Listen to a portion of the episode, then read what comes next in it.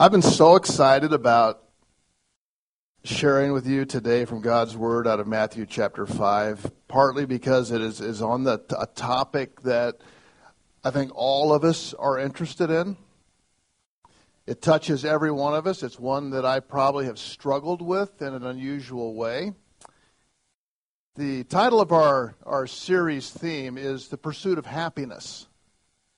And I know that for every one of us, that is an interest we may not state because we feel a little guilty about it. in fact, I think the way that I grew up and somehow in my mind got to thinking is you should not be pursuing happiness. You should be pursuing holiness. And I can just hear everybody going, Amen. You know, you be holy. You don't worry about being happy. God didn't make you to be happy. But yet, what I'm finding in Scripture is that God created us to be happy, and that's okay. It's not only okay, it is what God desires and what He intends for you is for you to be blessed, happy, fulfilled, at peace, full of joy. And I realize that the word happy has, has probably been dumbed down in our culture a little bit, kind of like the word awesome, like everything is awesome. Remember what someone said to me one time, the only thing awesome is God. and that, that's, that's probably true. And, and happiness can be happenstance or just, you know, I'm happy ab- about something and be a very superficial word, when yet really in our text, it's a deep, abiding, strong, powerful word of, of satisfaction, of joy, of fulfillment, and of peace. And God created you to enjoy that. Now, He also wants you to be holy. And you cannot be holy on your own.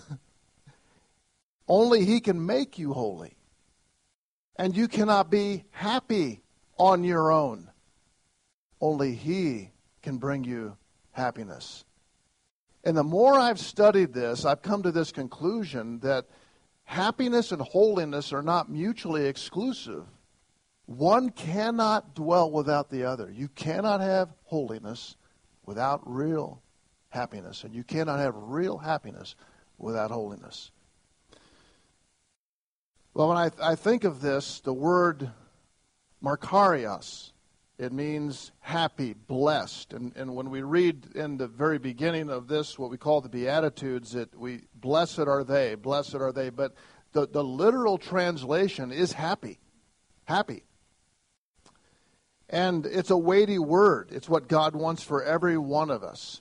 But as we enter into this, we're going to see that the, the words of Jesus are both profound and paradoxical. In other words, they're profound words, but they make you scratch your head because it's a, a seeming contradiction. How can, how can he be saying to us this? It sounds like the opposite of what I've heard. And that's exactly what the Beatitudes, which are the beginning of the Sermon on the Mount, the greatest sermon ever preached, was by Jesus in this place. Now, he probably repeated this many other places during his three and a half years of ministry, but in this place, he is speaking words that are profound and they're paradoxical because they are they're counter to culture. They are counter to popular values. They are not what you've heard. It is not what we have practiced. But I think it, what it does is it calls Christianity and at that time Judaism into authenticity because it had no authenticity.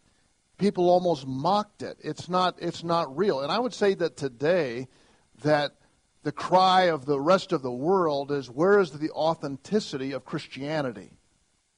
Because what they say doesn't really match the way they live.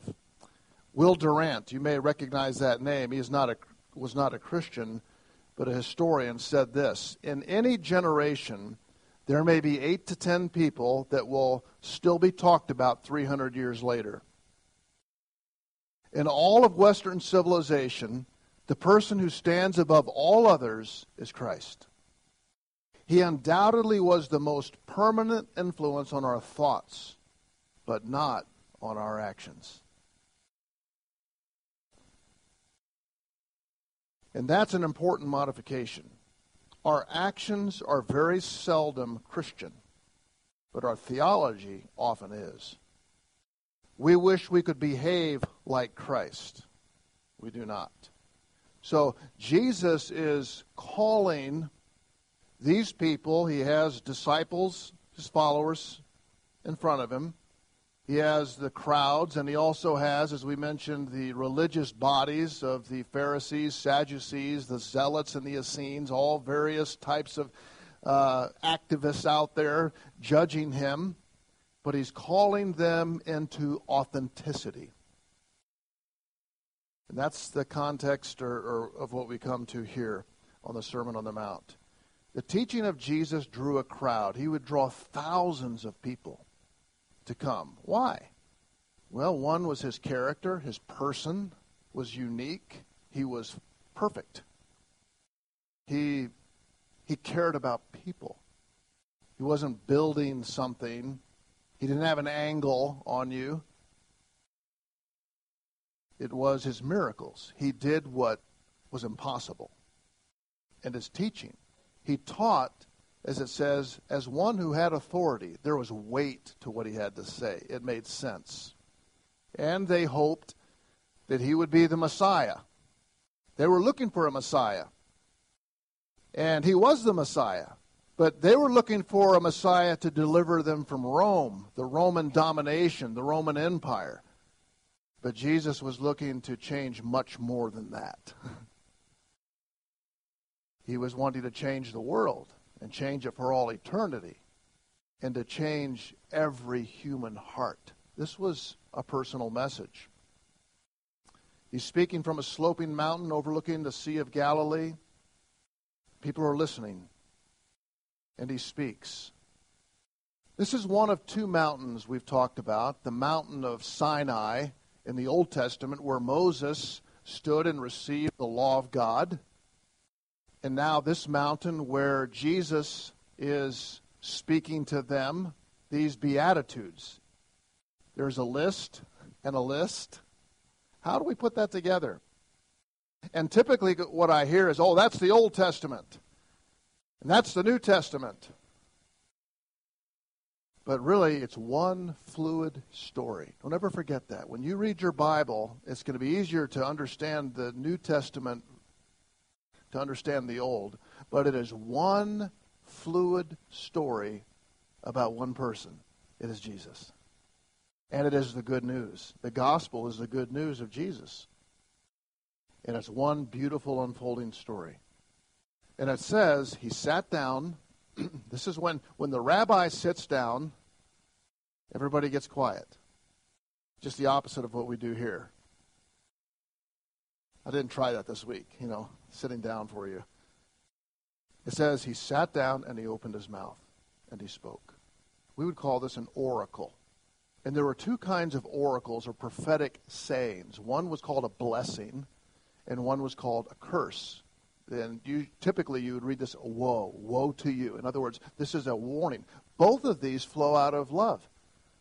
The love is wanting to bless you. God wants to bless you. When he says, woe, it's like when we go, whoa, whoa, whoa, whoa, whoa. Why do you say that to your kids? You don't want them to get hurt. You don't want them to, to be damaged. You don't want something bad to happen to them. Both of these are prophetic utterances or oracles. We get the word beatitudes from the Latin word uh, beatus, which means blessings. And when I think of, uh, I put this up on a refrigerator this last week.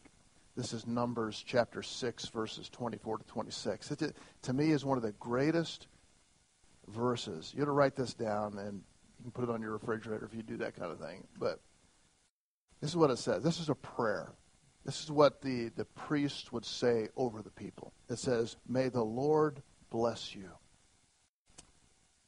and protect you. May the Lord smile on you and be gracious to you. May the Lord show you his favor and give you his peace. I thought, wow.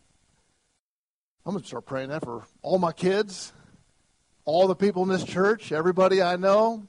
But that's a blessing. That's that's and and the, the word that we get blessing is happiness. God wants happiness, joy, fulfillment for you. So our text this morning is Matthew 5, 1 through 3. We'll focus primarily on verse 3. It says, One day, as he saw the crowds gathering, Jesus went up on the mountainside and sat down.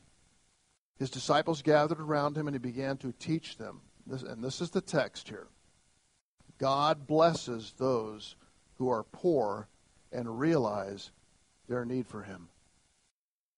For the kingdom of heaven is theirs. So how do we how do we interpret that? That that makes you stop and think. Happy are the poor. okay.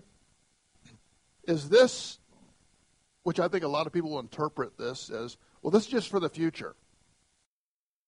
Um, you live on this earth, folks, life is hard and then you die, okay? Now, we have got a wonderful future, but while we're here, we're just going to have to gut it out. So, all of these blessed promises are about when we die and go to heaven. And to be honest with you, I think about that more often now about getting a new body, being in a place where there's no sin, there's no conflict, there are no problems, everything is perfect. it's better than creation was at the beginning. I mean, you think about that? Well, you get older, you think about it. But we can tend to think that, you know, the blessedness, the happiness, the joy, the peace is all for later. But here's the here's the interesting part about the announcement of his kingdom when he says when he says to them, the kingdom of heaven is at hand. He has inaugurated his kingdom. He has come to inaugurate his kingdom, his reign and his rule, his lordship. So it is inaugurated. It is present. But it is also future. And it is true, we don't take anything away from the blessedness of heaven and eternal life. Uh, I think this, it's good to think about that from time to time because it helps us to realize that all the things we go through here on this life are temporary. It's good to think about it. But these promises are not just for the future, they are for the present. So, it's for now as well. When you read through the blessed are they, blessed are they, or happy are they, is this, we love a checklist, don't we? I won't ask you to raise your hand if you like a checklist, because, but I love checklists. In fact, sometimes I even put something down and check it off even after I already did it, because I love checking things off.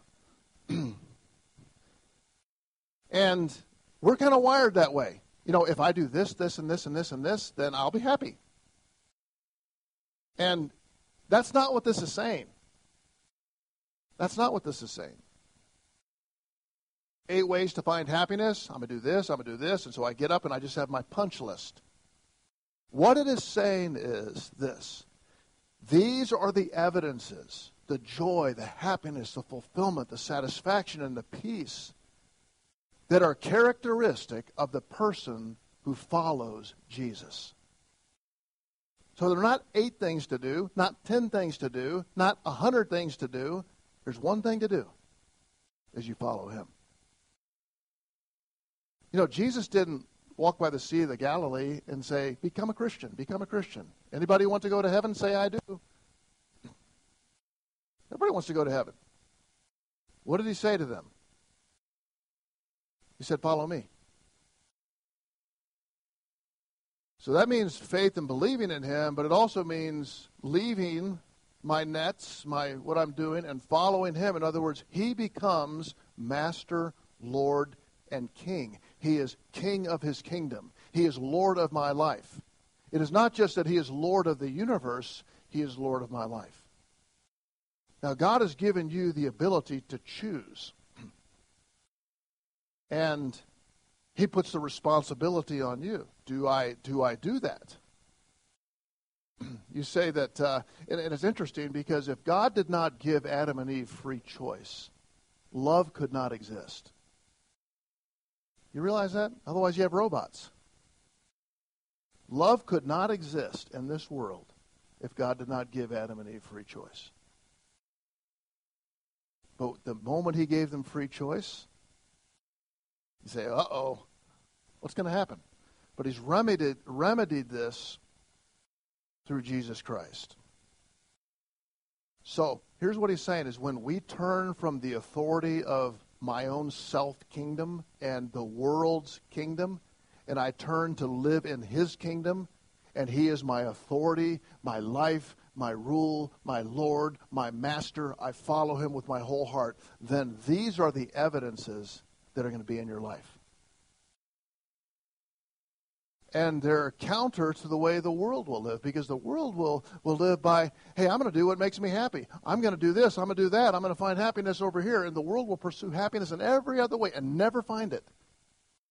But it doesn't make sense to bow the knee, to submit, to obey, to follow, to follow Christ and surrender all of my rights to do these things to one person and find happiness. Exactly. This is what he is saying. God blesses those who are poor and realize their need for Him. So it is a paradox, isn't it? Happy are the poor. you know, we have conversations around our house, and, and it's like, you know what? Being rich and having money doesn't make you happy, but it sure does make things easier. Happy are the poor? This is, this is hard to process, and, and particularly in this culture, in this day and time, where poor was different than what we see as poor here. I'm not trying to minimize our present poor here, but when you're in the Middle East and this era and this time, poor was would it would shock you. A lot of you, it would shock you. You can still see it in places in this world. Now, when he says the word poor, happy are the poor and realize their need for him. There are two, two words in the Greek New Testament, which it was written in Greek originally and translated into English. There are two, two different words that are both translated poor. The first word, uh, the word is penes, which means you have to work so you're not poor. And so uh, you have a job, you're working, but man, you're just trying to keep your head above water. That's, that's the case for a lot of people. But they have a job, they have an ability, they have a talent, they're able to do something, but they're not rich and they don't have a savings account. The second word that is also translated into English, the same word poor, is takos. And it is you are totally unable to do anything. No talent, no craft, no skill, no way to earn a living. You are impoverished. And you cower and cringe like a beggar. See the difference in that? One has, you know what, I'm having to work for a living, I try to keep my head above water. The other one is, I, I have no hope. And the second word is the word that's used here. Blessed are those that are impoverished. They have no hope, no way. Which makes it even more startling. Now, in the day and time that Christ lived, there are four ways you could become poor. Uh, one was laziness. One is calamity. Things happen famine, sickness, health, death. One would be exploitation. You're taken advantage of by political leaders or rich people or someone did something to you. And the last one would be that for righteousness' sake, or you would say that I've chosen, like John the Baptist, made a decision, or Paul or others, that would follow Christ and not pursue wealth. But he is not talking about physical poverty. And that becomes pretty obvious. When you read through the Bible, you'll see that you have people like Abraham who were very rich, Solomon who was very rich, David who was very rich. Jesus is not condemning having wealth. What is he saying? This is a message about humility and dependence and trust. That is the message. So to be poor, and as it says in some other translations, poor in spirit, or you're poor and recognize your need for Him. Now, the two types of poor people, which one would recognize their need more? The poor that's doing, I'm, I'm keeping my head above water, I've got a job, I'm doing things. Well, I could use a little help. But what he wants us to see is that you have no way, no ability, no chance to survive in life unless someone intervenes for you. So here's what he is saying, and this is what I want, I want you to understand. The happy life, the joyful life, the blessed life, the full life, the life at peace is the life that is completely dependent upon God. It is absolutely and totally dependent upon God.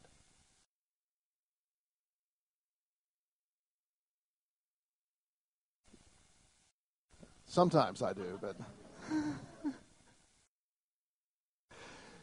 You know, we won't stare too long as everybody's figuring out who that is. It's uh, got that going.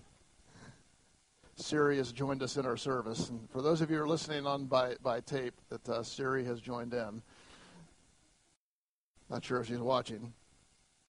One of the one of the most beautiful illustrations of this, and I think is consistent throughout the Bible, is cup. You know when Jesus talks about "Let this cup pass for me," and this cup, the cup, and the and and if you could picture it this way, when your cup is full, Jesus can't fill it. When your cup is half full, he can't really fill it. When your cup is a little full, he's not going to completely fill it. What he's saying is the cup that is so empty, so dry, so destitute will experience the complete and absolute fullness that Jesus brings. So it doesn't mean you go sell all you have or quit your job or move to another state. It's you you get a mindset and attitude that Jesus is Lord of my life. He is King of my life, and I trust Him for everything. I lean on Him with my whole heart, and I follow Him. And what will be soon characteristic of your life are the same things that were characteristic of his life. What was characteristic of life? You read through the Beatitudes and you say, That's Jesus. That's Jesus. That's Jesus. That's Jesus. Just like his Father. And so when you're following him, now you start to realize these are the characteristics that are about my life. There is joy and peace and contentment. There is hope. And, and, None of your circumstances may have changed at all around you. but it's what he does here. This is the kingdom that he wants to reign on earth is your heart. He has inaugurated his kingdom and will fulfill that in the future. You cannot add to something you already have. so when your cup is half full, you don't see your need. It's a quarter full, you don't see your need you don't help him out. Jesus is not wanting to add something to your life to make it better. He is wanting to completely change your life.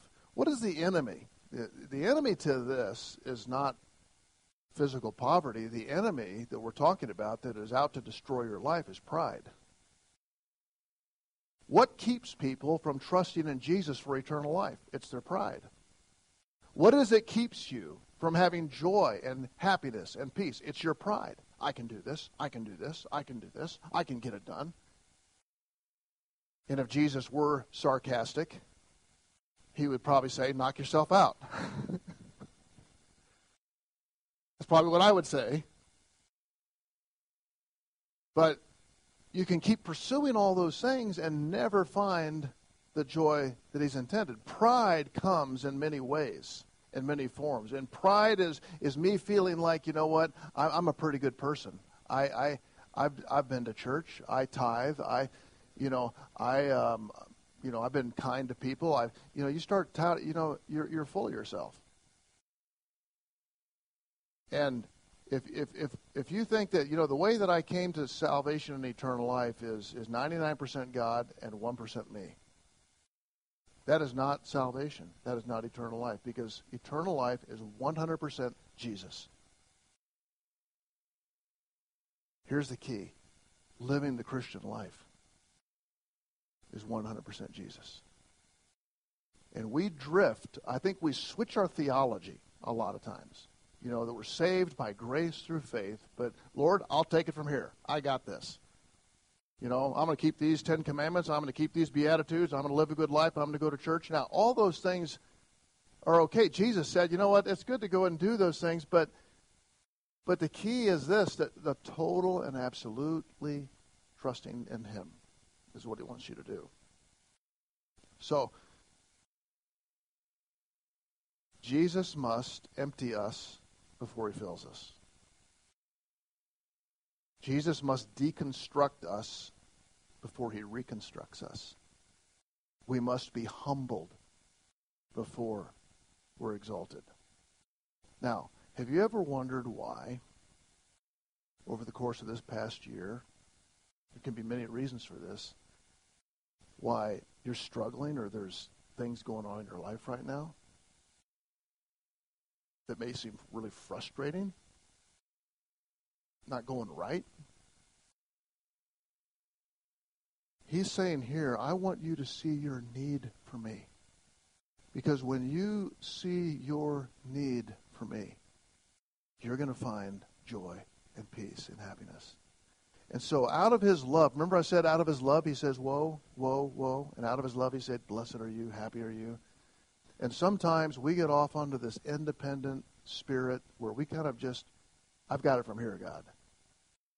And our life is not following the path of joy and happiness and peace. And God will bring into our lives, out of his great love, a woe. Woe. And it's not because he's punishing you. He doesn't punish his children. He corrects them. He brings them back. And so when you're humbled, God brings humility into your life. Some of you have had that happen this year, probably all of us. God humbles you so that you, sh- you can see now again your need for Him. And when you feel your need, your cup is dry and empty, and He fills it.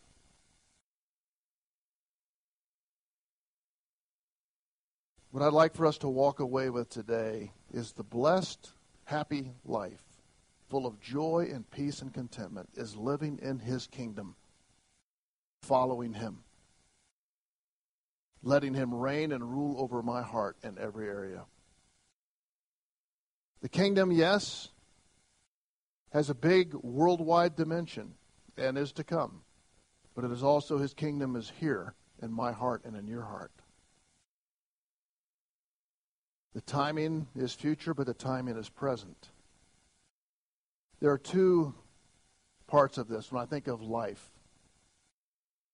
Is eternal life which is probably my, my greatest concern for everyone in this room, is do you know that you have eternal life? That would be my greatest concern for you. So here's what it says in Ephesians 2 8 and 9. God saved you by his grace when you believed. You can't take credit for this. It is a gift from God Salvation is not a reward for the good things we have done, so none of us can boast about it.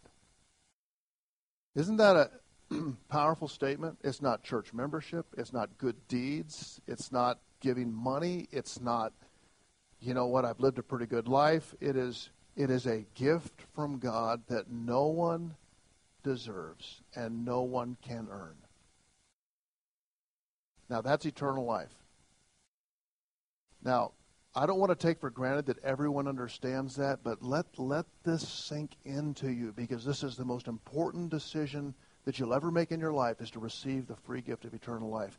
And there is nothing that will bring greater joy and happiness and peace into your life than this. Okay, but that's not all. What else is this is that God wants to bring joy into your life, not just with knowing where you're going when you die and being his child, he wants to bring joy and peace and happiness into your present life today. And how can he do that? How will he do that? The present life happiness is when you learn to depend on Jesus for everything. Now, you might ask, how do I do that? I'm glad you asked. Um, let me give you three ways practically, and I hope this. I hope all these will end practically. What are three ways that I can practice depending on God through Jesus for everything in my life. Number one, depend on his wisdom. Depend on his wisdom. Proverbs 3, 5, and 6 says, Trust in the Lord with all your heart. Do not depend on your own understanding. Seek his will in all you do, and he will show you the path to take. Isn't that great? The reason I'm sharing that verse with you is because I probably quote it back to myself every day of my life. It's because it's so good. It's like an anchor point. So, two things I do when I get up. Hey, you know what? I'm 62 years old. I know what I'm doing. You can tell I'm pretty dumb now, right? So, I know what, hey, you know what? I've got experience. I've got life. I've got ability. My neck, my neck may be a little sore, but hey, there's a lot of things I can do. Okay? But, and I, and I, this means you, you still work hard. You still get up in the morning, you make your bed, you get a shower, you go to work. But the reliance is that on the decisions you make, that everything you acknowledge Him. Trust in the Lord with all your heart. Don't lean to your own understanding. In all your ways, everything you do, acknowledge Him. Acknowledge Him. And He will show you the way to go. Isn't that powerful? And we should do that every day. But to be honest with you, some days I forget. I get up and I just kind of go do my stuff. And then I hit a snag, and the Lord uses that snag to remind me hey, trust in me on everything you do. And when you learn to do this, it's going to bring joy and happiness and peace in your life to trust in God's wisdom. Listen, folks, I need it. You need it. Every one of us need it. And so when we're poor in spirit or we're we're poor in humility, we're recognizing our need for him. But there's a second way that I think is practical is depending not only on his wisdom but depending on his strength. Because there's a limit to your ability. You're not Superman. There is a limit to your ability. And you've, you probably face that every day where I, I don't know that I can do this. I don't know that I. And, and what he's saying is depend upon his strength. Depend upon his strength. Philippians 4, verse 13 says, For I can do everything through Christ who gives me strength. The psalmist David said, The Lord is my strength. That didn't mean that David didn't go do things. It didn't mean that he didn't go to war. But his mindset, his attitude was that God is my strength. Wow. And what is God's strength like? It's like omnipotent. It is like there is no limit. So, how does that change the frame of my mind? Well, that gives me joy and peace and contentment because I'm walking in wisdom and I'm walking in His strength. It's a great thing. And the final one is to walk in His provision because you always feel like I don't have what I need. I don't have enough. I don't. I worry about the future.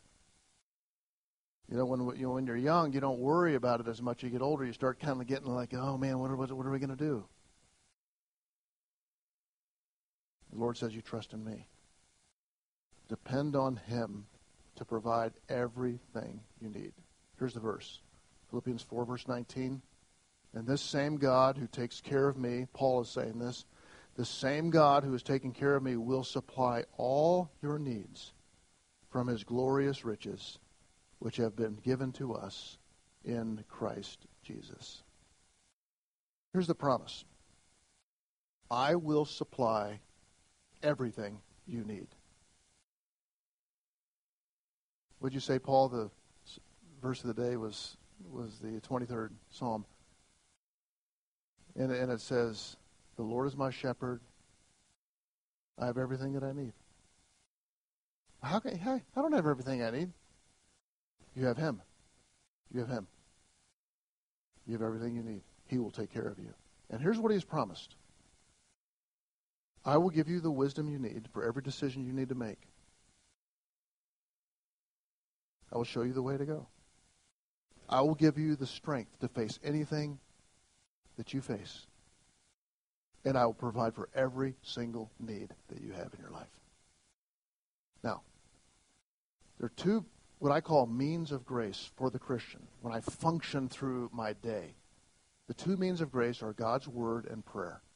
God's word, these verses speaking to me. That's why, you know what? I have memorized these. You know why I memorize them? Is because I don't always have my Bible with me to, to walk through the day. But you know what? I can say, trust in the Lord with all your heart, lean not to your understanding, all your ways acknowledge Him, He'll direct your paths. I know these verses because I repeat them back to myself. I need them. So the Word of God will strengthen your heart with what God has promised you. And God cannot lie, He cannot fail. That's number one. Secondly, is prayer. And I'm not talking about a flowery prayer. I'm talking about help, Lord. help, Lord. I need wisdom today. I need strength today. I need provision today. You've made these promises. I'm asking. I need some help. And so when when God is working in this way, practically, he will bring this to become a characteristic of your life. So these are not things, a list, beatitudes, you know, if I do this, this, and this, I'm going to be happy. No, no. You are happy as you follow Jesus, depending on him for everything. For everything. For your wisdom, these are just three that I've mentioned. For your wisdom to know what to do, for your strength to be able to do it, and your provision to be able to have what you need. And when, when you recognize that and ask for that, and God delivers on every promise, you're a happy person. And the world around you hasn't changed one bit. Now, let me just share one thing with you before I conclude, and this is, this is kind of personal. When I was 18 years old, I, I kind of came to a lot of these truths, and I said, Lord, I am going to follow you with my whole heart. And I had no confidence in my own ability. But over time, you know, you kind of like you have a high dependence on God and a very low confidence level. You know, when you start off, I have zero confidence. I have a very high dependence upon God. But as time goes on, you develop competencies. Are you with me? Skill sets of Christian living. And you know what? I know how to read my Bible. I know how to pray. I know how to do this. I know how to help people. And what happens, you don't realize this is happening, is that, that you're becoming more and more confident on your spiritual Christian disciplines. And so you are, you are a more experienced Christian, but you are not a more spiritual Christian because your cup is empty. Well, it's actually full of you, what you're doing for God. And so God and His grace will bring a woe into your life. and He'll bless you again and fill that cup. So when crisis happens, difficulty happens, change, tragedy, don't interpret that as God has forgotten you or God doesn't like you or God is punishing. you. Interpret this as God is wanting you to see your need for Him. Because when you feel and sense and know your need for Him, He will meet that. And you will have that kind of happiness. So here is what we conclude the happy life is the life that is completely dependent upon God. Not just for eternal life, but for every day. Is that the way you're living? And if something has happened to you recently, have you interpreted that as God's love to bring you back to that happiness? Father, thank you for your word. Oh, thank you so much for this.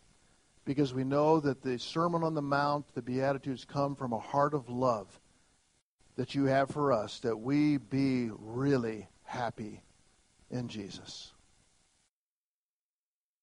And we thank you. In Christ's name, amen.